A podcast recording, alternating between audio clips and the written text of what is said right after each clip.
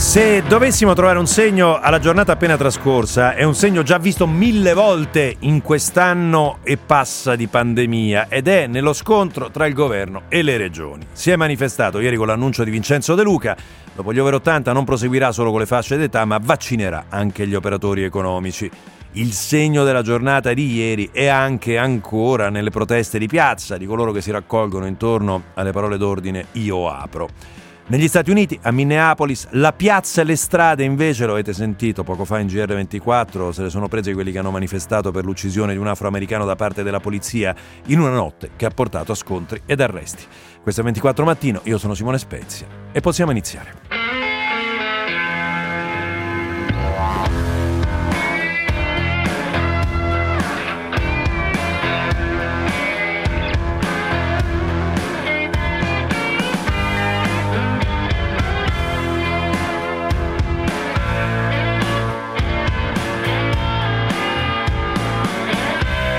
24 Mattino di Simone Spezia.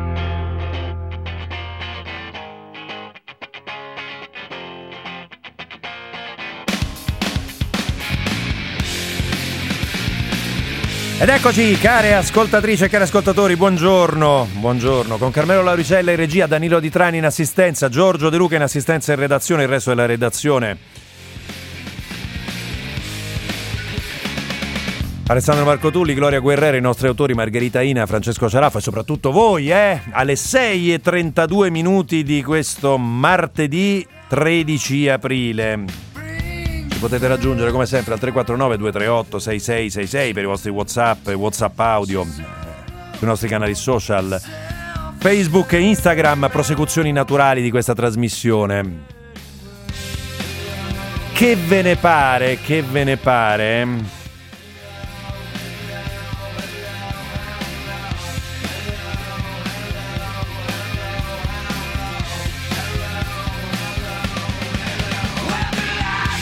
Se questa trasmissione alla fin fine la soprannominiamo davvero il giorno della marmotta come nel film, perché ancora una volta ci ritroviamo con lo scontro tra regioni e governo su una cosa base, devo dire la verità, una cosa base.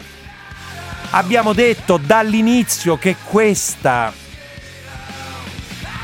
è un'emergenza di carattere sanitario, quello che devi fare è svuotare gli ospedali, quello che devi fare è svuotare le terapie intensive e non c'è modo migliore di farlo che vaccinare gli over 70 a nastro.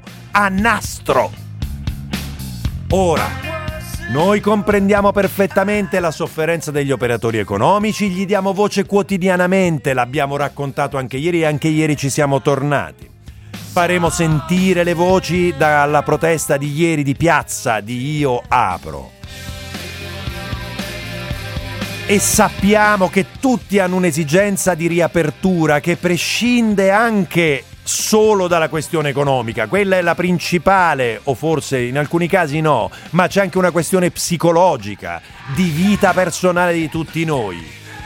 Però per fare questo tocca vaccinare la popolazione più anziana e su questo, questo lo dicono tutti in tutto il pianeta e non ci sono storie.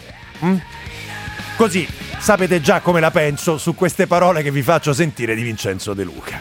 Ho finito di parlare mezz'ora fa, stavo in macchina con il commissario Figliuolo, gli ho detto che una volta completati gli ultra ottantenni, noi non intendiamo procedere per fasce di età, esclusivamente. In che modo procedere? In che modo procedere, dice De Luca? Priorità assoluta, ultra ottantenni e fragili quindi ci saranno strutture della sanità pubblica dedicate a questo obiettivo, ma ci sarà un'altra parte delle strutture pubbliche che si impegnerà a vaccinare i settori economici perché abbiamo bisogno di tutelare la salute, ma di dare anche il pane alla gente. Come rispondere a un discorso di questo genere? Eh, il taglio è talmente, quasi a dire populista, che è difficile no, da dare una risposta che poi non porti le persone a dirti ah ma tu vuoi togliere il pane alla gente. certo, retoricamente De Luca è molto bravo, per carità.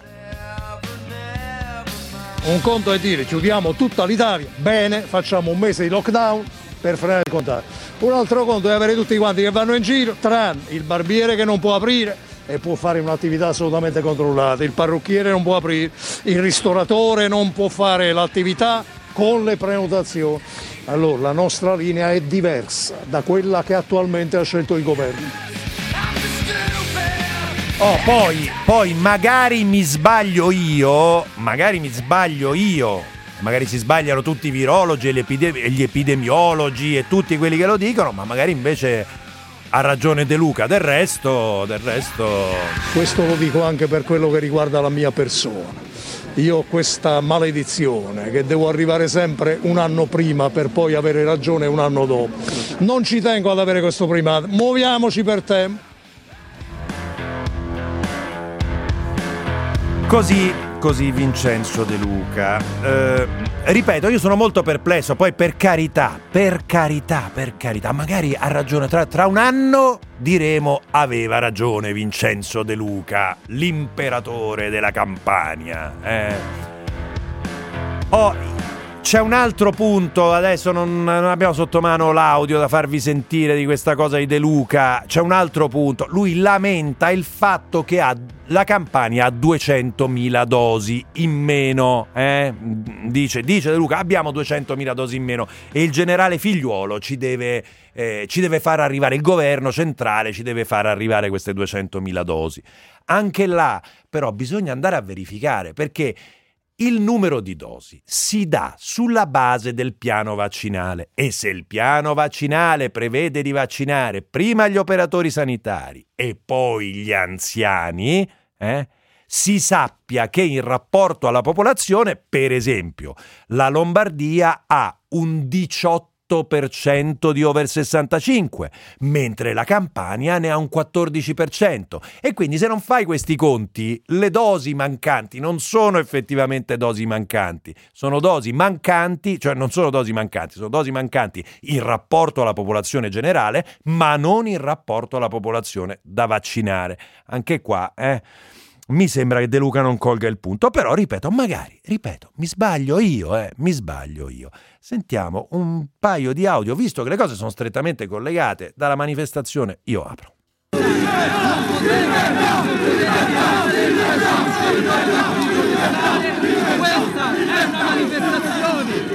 Eccoli, eccoli, eccoli, dicono vogliamo arrivare a Montecitorio, eh, qualcuno dice addirittura se deve essere rosso deve essere rosso per tutti. Noi ci arrenderemo solo se si fa un lockdown totale, perché se il lockdown è totale e se è rosso deve essere rosso per tutti. Tra l'altro fa notare un ascoltatore, dice vabbè ma se io uh, vaccino i ristoratori, se io vaccino i Uh, i barbieri, se io vaccino gli estetisti e le estetiste, eccetera, eccetera. E poi però i, quelli che fanno girare il virus sono i clienti, mica i, mica i ristoratori, quindi forse il tema non sarà tanto quello. Comunque, eh, ancora dalla manifestazione io apro queste voci dalla piazza. Accompagnateci a Montecitorio!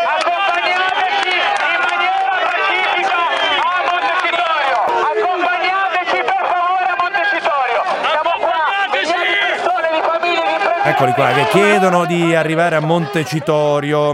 Dice Federica, ormai presidente della conferenza delle regioni, che si lavora a proposte per la riapertura, appunto. Beh, noi abbiamo già iniziato a lavorare perché si già, eh, sta già producendo le linee guida per le, le diverse attività eh, su come riaprire eh, la commissione della conferenza delle regioni, esattamente come abbiamo fatto l'altro anno.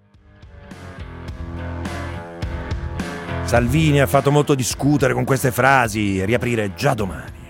La scienza è sempre scienza, quindi laddove la situazione sanitaria è sotto controllo, per quello che mi riguarda bisognerebbe riaprire già da domani. Quindi eh, l'attenzione ovviamente si concentra eh, sulle riaperture e sulla sofferenza economica delle persone. Eh, mi viene da dire che forse non c'è bisogno di vaccinare appunto gli operatori economici, i ristoratori e tu, tutta questa gente qua, perché alla fine noi già delle riaperture post lockdown le abbiamo sperimentate senza, senza, che fossero, no, senza che fossero arrivati i vaccini. Eh, tant'è vero che il governo ci sta pensando, il, eh, il leader del PD, Letta. Il tema non è la data, il tema non è dire primo maggio, 15 maggio, 5 maggio. Il tema è dire, ed è quello che dice il Partito Democratico, quando e a quali condizioni si riaprirà. Così dunque Letta. Quali vaccini? Quali vaccini è la domanda. Allora, in settimana dovrebbero arrivare 4 milioni di dosi il eh, generale Figliuolo ha raccomandato in, per questa settimana alle regioni, con l'arrivo di queste 4 milioni di dosi, di arrivare ad almeno 315.000 vaccinazioni al giorno. Devo dire la verità, il, eh, le 500.000 al momento, eh, le 500.000 al giorno sembrano lontane. Eh sembrano decisamente lontane. Però per questa settimana, per la prossima settimana, quella dal 15 al 22, mh, 315.000 al giorno. Vedremo che cosa succederà eh, nella successiva. Intanto basta arrivarci vicino, certo non sarà il piano del governo non sarà rispettato e lo diremo chiaramente, però intanto già arrivare vicino alle 500.000 eh, dosi iniettate al giorno mi sembra già un discreto risultato. Quali vaccini? Ancora la questione di Sputnik che resta in ballo e viene giocata anche qua sull'asse De Luca Salvini, eh? sentiamoli va. Un mese fa, quando abbiamo firmato il contratto, apriti cielo.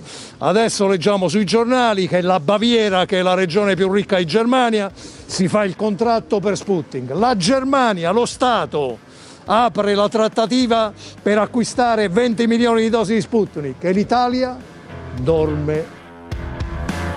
Eh, no, devo... Mm, sbaglia l'ascoltatore che dice che quasi la totalità dei morti per Covid è over 80 perché in realtà è vero che la stragrande maggioranza lo è, però c'è una quota che è intorno ad un quarto, se non vado errato, intorno a un 20%, adesso poi vi recupero il dato, che è tra i 70 e i 79 anni. È per questo che sto dicendo che i 70-79 andrebbero vaccinati presto. Esattamente per questo motivo, perché una dose sottratta a uno nella fascia tra 70 e 79 rischia di essere una, un morto. Ok? Molto semplicemente. Mm? e, un, eh, e, più persone in terapia intensiva, e più persone negli ospedali, e più pressione sugli ospedali. E quello è, quello, noi quello ci dobbiamo togliere dalle scatole. È molto semplice la cosa, non, è difficile, eh? è molto semplice. Dice il professor Bassetti ieri sul mercato ci sono milioni di dosi, ma l'Italia deve, su, su, su, si deve muovere su questo fronte. Sentiamo ci sono milioni di dosi oggi disponibili, sia di Pfizer che di Moderna che di AstraZeneca sul mercato extraeuropeo pronte domani, ma non da sedicenti eh, eh, mediatori, dai grossisti ufficiali. E intanto lo abbiamo raccontato nei giorni scorsi in rassegna stampa, ormai le indiscrezioni stanno un po' convergendo su questo tema, eh? cioè sul fatto che Draghi si stia muovendo in questa direzione non a caso in questa visita di Luigi Di Maio uh, negli Stati Uniti, anche di vaccini si è parlato con uh, Blinken. Sentiamolo. Il lavoro di Italia e Stati Uniti nei prossimi mesi sarà sicuramente più forte sul tema dei vaccini e sul tema di accelerare la campagna vaccinale, accelerare insieme la campagna vaccinale.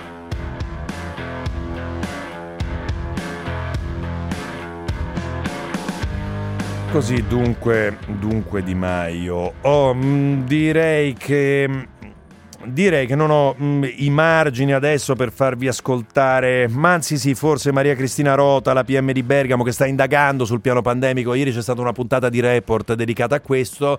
Um, ancora una volta, eh, il punto qual è? Che questa inchiesta sul eh, lo sapete, sul rapporto dell'Organizzazione Mondiale della Sanità che criticava la eh, gestione italiana della pandemia. Eh, su questo rapporto sembra un po' che il cerchio, per così dire, si stia stringendo intorno al ministro della Salute Speranza, nel senso che sempre più fonti lo citano come una delle persone coinvolte nella cancellazione di questo rapporto. Poi sulla validità di questo rapporto possiamo discutere, come ovvio che sia. Intanto però sentiamo ieri a Report Maria Cristina Rota. OMS eh, addirittura aveva chiesto che ci fosse una vigilanza da parte del Ministero sull'operato della Procura della Repubblica. Cioè controllate quello che sta facendo la Procura di Controllando la correttezza del nostro operato. Non proprio bellissimo direi, e anzi, anzi eh, per chiudere la parte pandemica, eh vabbè, eh vabbè, dai, quanto, quanto soffriamo che ne abbiamo parlato ieri, ma lo sentiamo, un brindisi. Piango, piango, un brindisi dalla Gran Bretagna. Andiamo al traffico, Carmelo. Va.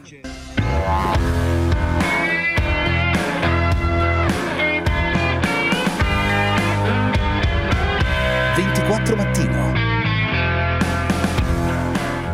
Spezia a proposito delle proteste, per carità hai pienamente ragione, però sia te sia Dio abbiamo il posto fisso e stipendiato, ok? Perché se non fosse così, se fossimo come le partite IVA, saremmo incazzati sia te sia Dio. Per favore, vediamo che cosa diceva De Luca l'anno scorso, visto che era una delle vestali del lockdown. Eh, adesso magari lo andiamo a ripescare, eh, magari lo andiamo a ripescare. Ehm, sulla questione dipendenti, partite IVA, ne abbiamo parlato molto ieri, eh. mm, caro ascoltatore, io sono perfettamente d'accordo, sono perfettamente d'accordo, io sono tra i garantiti, quindi sto qua dalla mia bella sedia all'interno della radio e guardo la situazione con ovvia preoccupazione, con vicinanza umana alle persone che si trovano eh, senza lavoro e senza poter lavorare ripeto, però eh, rimango convinto, pur da questa posizione, che la soluzione per far tornare queste persone a lavorare eh, innanzitutto che ci siano delle soluzioni che noi non abbiamo, abbiamo deciso di non praticare di non pensare. Il caso di Madrid lo abbiamo raccontato nei giorni scorsi, il caso di Tubinga l'abbiamo raccontato nei giorni scorsi e quindi quelle che potremmo definire delle alternative al lockdown duro e che però portano ad un controllo del virus eh, molto attento. Madrid, che ha tenuto aperto molto e con una serie di controlli, con una serie di test rapidi e ha avuto meno morti di Milano che ha chiuso praticamente tutto, tanto per fare un esempio. Uh, Tubinga con i controlli, lo, lo abbiamo raccontato, ci sono, ci sono delle alternative e, però per far tornare a lavorare queste persone dobbiamo svuotare gli ospedali, molto semplicemente. E questo è. Non, non, è, non è che c'è molto da discutere su questo, su questo tema, mi pare. Vogliamo, vorrei tornare adesso invece, almeno è per come la vedo io, vorrei tornare adesso mh, mm, molto rapidamente su un tema che abbiamo toccato ieri, che è un tema delicato sul quale so che vi siete scaldati, la vicenda di eh, Malika, la mh, mm, ragazza eh, della quale si è parlato molto nel fine settimana, del quale vi abbiamo fatto sentire eh, gli audio delle interviste ieri, eh, che ehm, ha, eh, è andata ad uno scontro con la famiglia nel momento nel quale ha fatto coming out ed è stato uno scontro eh, durissimo, talmente duro che le è stato impedito di rientrare in, in casa, di riprendere gli effetti personali. Eh, ci sono i messaggi vocali violentissimi dei eh, genitori Ebbene, ci apre quello che dicevo ieri, no? è un, uno spunto di riflessione per una questione un, un, po' più ampia, la capacità di accettazione da parte delle famiglie eh, del momento nel quale i figli o le figlie fanno coming out. Giovanni Raulli è direttore dell'area residenzialità, housing ed emergenze sociali di Spazio Aperto Servizi, una cooperativa sociale che a Milano gestisce la casa Arcobaleno. Cosa fa eh, Raulli? In sostanza accoglie eh, persone che hanno fatto coming out e si trovano in difficoltà esattamente con la famiglia, in sostanza. No? Buongiorno. Buongiorno, buongiorno a voi. Sì, esattamente. Ragazzo Arcobaleno fa, fa proprio questo, ha aperto le sue porte nel 2019 e accogliamo ragazzi e ragazze che vengono cacciati di casa a seguito del loro coming out. Ragazzi, tra l'altro, eh, particolarmente giovani, davvero giovanissimi, la stragrande maggioranza delle persone che abbiamo accolto hanno tra i 18 e i 23 anni. Uh, la persona dire, più anziana che abbiamo accolto è stato un ragazzo di 30 anni. Mm. E, e, come, come, allora, tenendo presente che eh, parliamo di Milano e quindi parliamo di una realtà tutto sommato abbastanza aperta su questo fronte, come è evidente, immagino che mm, in, in, una città come Milano il problema si concentri di più eh, nelle famiglie di immigrati, Raulli. Non necessariamente, abbiamo mm. accolto e abbiamo in questo momento dei ragazzi italianissimi nati e cresciuti in famiglie assolutamente italiane non di origine straniera. Poi è vero, Cosa? abbiamo accolto anche sì. delle persone, come dire, nate di seconda generazione, no? nati quindi in Italia ma da nuclei stranieri, questo sì. sì, ma non sono assolutamente la maggioranza. Cosa scatta nella testa delle famiglie, Raulli? Guardi, bella domanda e mi piacerebbe tanto rispondere, anzi molto spesso mi piacerebbe ascoltare eh, come dire, queste famiglie per comprendere davvero qual è eh, dire, quello che scatta eh, in loro tanto da spingere ad odiare un figlio. Eh, io poi credo che eh, dire, la cosa con cui dobbiamo, a tutti noi sembra particolarmente strano no? la reazione di un genitore perché noi partiamo dal presupposto che i genitori in quanto tali, poi soprattutto se pensiamo alle madri, debbano assolutamente a tutti i costi, per forza di cose, essere in grado di amare in una modalità smisurata. Eh, queste situazioni ci restituiscono invece, eh, come dire, credo un'immagine diversa, cioè non è detto che tutti i genitori siano davvero e realmente in grado di amare. E ripeto, purtroppo queste situazioni drammatiche cioè, ne sono un po' la, la, dimostrazione. Noi abbiamo accolto ragazzi eh, che hanno subito violenze psicologiche inaudite, ma molti di loro hanno anche subito violenze fisiche. Noi abbiamo accolto eh, una delle ultime persone accolte, eh, è un ragazzo eh, a cui il papà aveva spezzato le dita delle mani. Mm. Madonna, eh, mi scuso, chiedo scusa anche agli ascoltatori per l'esclamazione perché è, è, veramente impressionante. Voi gestite due case di accoglienza in collaborazione con il comune, ehm, comune che si fa esatto. carico di due terzi delle spese allora è, è, chiaro, come dicevo, che voi avete no, lo specchio di quel che succede a Milano. Io immagino che in realtà diverse in città più piccole. È ovvio che no, in una città più piccola è peggio che a Milano, in un paese rispetto alla città più piccola è ancora peggio. Poi se andiamo nelle aree remote non voglio nemmeno immaginare. Sì, sì, tra l'altro, allora, mm, come giustamente detto lei, noi abbiamo un totale di sei posti, quattro posti sono finanziati dal Comune di Milano e due posti sono offerti gratuitamente da Spazio Aperto Servizi, che ovviamente li sostiene con eh, raccolta fondi o con, mm, come dire, eh, proprio mm, a spese della stessa organizzazione. Eh, soprattutto in questi dire, due posti che la cooperativa mette a disposizione gratuitamente abbiamo accolto anche persone ehm, che arrivavano anche da altre regioni d'Italia. Eh, riceviamo numerose richieste anche dalle regioni del sud Italia. Io la ringrazio, grazie a Giovanni Raulli, direttore dell'area residenzialità, housing ed emergenze sociali di Spazio Aperto Servizi, una cooperativa sociale che a Milano gestisce la casa Arcobaleno. Mm, grazie per averci aiutato a tratteggiare una realtà e un problema. Raulli, buona giornata, buon lavoro a tutti voi, ovviamente, per questo appunto lavoro meritorio che fate, che fate quotidianamente. Eh, noi ci fermiamo, c'è GR24, ci ritroviamo tra poco. Eh, con la rassegna stampa. Sarà con noi anche oggi, in eh, parte finale della rassegna stampa, ospiteremo un costituzionalista eh, per cercare di capire un po' come si può risolvere questo conflitto, nuovo conflitto, l'ennesimo, tra le regioni e il governo, questa volta sul piano vaccinale. Eh, io vi raccomando ancora di seguirci, mandateci i vostri WhatsApp e WhatsApp audio al 349 238 6666 e seguiteci sui social in quello spazio che appunto è uno spazio di dibattito che prosegue anche dopo la trasmissione come vi dico sempre, la prosecuzione naturale. Eh? Facebook, Twitter e Instagram 24 mattino, facili da trovare. A tra poco.